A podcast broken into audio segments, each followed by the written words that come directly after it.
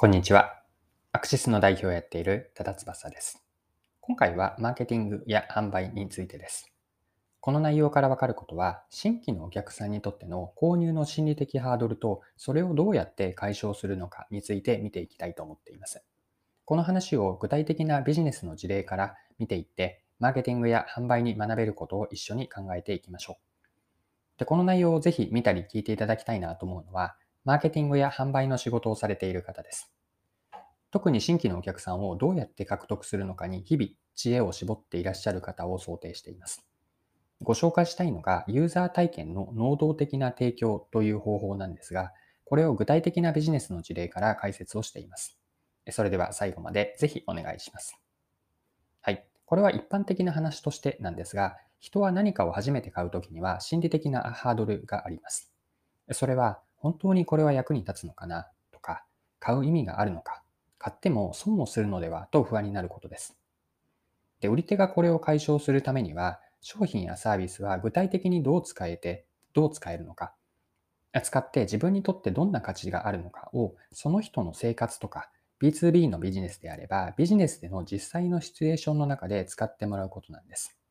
つまり、買ってもらう前にユーザー体験を提供していくわけです。では、自ら積極的にユーザー体験の提供をしている事例を2つご紹介します。ユーザー体験の提供事例1つ目が、モデルルーム宿泊でリフォームした生活を体験してもらうサービス。2つ目が、東急ハンズの商品をホテル宿泊先で体験できるものです。では、順番に見ていきましょう。1つ目の事例が、モデルルームに宿泊をしてリフォームした家での生活を体験できるサービスです。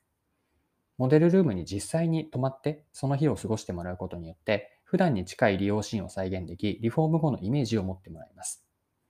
で、このサービスを取り上げた日経の記事があったので、日経の記事から一部引用しますね。より住み心地を良くするために設備は妥協したくないと考える消費者向けに、クリエ鈴木建設は宿泊できるモデルルーム、クリエルームを開業した。JR 柏駅から徒歩圏の築50年のマンションの一室を改修し、モデルルームにした。リフォームを検討する客が風呂場やキッチンなど実際に体験できる。希望すれば宿泊も可能だ。リフォームを検討する客は、キッチンや風呂などのメーカーのショールームを見学するのが一般的だが、モデルルームにすることで実際の暮らしを想像しやすくした。はい。これが日経の2021年8月10日の記事からでした。マンションをの一室を自らコストをかけて改修していって、宿泊をできるモデルルームを作ったわけなんです。来客はリフォームされたキッチンや風呂場などを見るだけではなくて、宿泊をして実際に使うまでを体験することが可能です。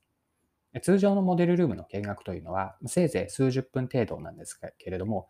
宿泊によって普段の生活シーンに近い状況でリフォーム後の経験をできるわけなんです。はい、ではもう一つの事例も見ていきましょう。東急ハンズの商品をホテル宿泊の追加料金、料金なしで試せるサービスです。で、これもご紹介している日経新聞の記事があったので、記事から一部引用します。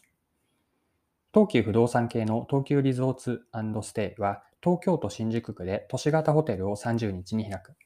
東急ハンズで販売する商品を追加料金なしで試せる部屋や、企業研修に使える貸し会議室など特徴のある設備を設けた。観光利用から個人、法人を含むビジネス利用まで幅広な需要を狙う。名称は東京ステイ新宿イーストサイド。地下鉄東新宿駅から徒歩3分の場所にある地上12階建ての建物で、延べ床面積は約8300平方メートル。208室の客室があり、部屋の等級や時期にもよるが、宿泊は1泊1万円から15万円ほどで設定する。3つの部屋では東急ハンズで扱う商品を宿泊料金のみで試せる。食品や照明器具などを揃えており、商品を試した宿泊客を店舗や電子取商取引、EC、サイトに誘導する狙い。はい。ここまでが日経の2021年の、こちらは8月18日の記事からです。で、記事にもあったように、東急ハンズで売られている商品、例えば、照明器具とか、ベッド、商品などを実際に試せ、そのえっと、東急ハンズの商品がある暮らしというのを体験できて、その後に購入までつながるという設計になっています。はい、では最後にですね、このご紹介した今の2つの事例から、私たちが何が学べるか、マーケティングや販売への学びについて見ていきましょう。で学びを一言で表現すると、ユーザー体験をこちらから積極的に提供し、購入への心理的ハードルを下げようというものです。で、例えば化粧品とか健康食品では試供品とかサンプル品を無料で配るやり方って一般的にされていますよね。皆さんも一度はご利用になったんじゃないかなと思います。でしかし、扱っている商品とかサービスによっては試供品にしにくいものってあるんです。例えば今回ご紹介したリフォームした家がまさにですよね。リフォームをサンプルで提供するというのはなかなか難しいことなんです。だからこそユーザー体験を事前に提供することは他社に比べて差別化につながるんです。で、今回ご紹介した2つの事例から今の文脈もつなげて、マーケティングとか販売に学べることというのはあって、それは新規客の購入への心理的ハードルを下げる方法なんですが、具体的には2つです。1つがお金を払ってでも見込み客に体験を提供する。例えばの例で1つ目の事例がまさになんですが、マンションを改修してコストをかけてリフォームする。リフォーム後の、えっと、生活の体験の場を作りました。2つ目に学べることは、自分たちでもし提供することが、ユーザー体験を自分たちで提供することが難しければ、一緒にやるパートナーを探して実現することです。これは2つ目の事例からなんですが、東急ハンズはホテルと組んで体験の機会を提供したわけです。はい、そろそろクロージングです。今回はマーケティングや販売についてで、ユーザー体験の提供から特に新規のお客さんの購入への心理的ハードルを下げる方法を見てきました。最後に簡単にまとめておきます。新規約の購入への心理的ハードルを下げる方法は2つ学びがあって、1つはお金を払ってでも見込み客に体験を提供します。具体的には今回見たようなマンションの一室を改修してコストをかけてでもリフォームの生活の場を作って提供しています。2つ目に学べたことは自分たちだけでは難しければ一緒にやるパートナーとユーザー体験の提供を実現します。これは2つ目の事例からで東急ハンズはホテルと組んで宿泊によって体験の機会を提供しています。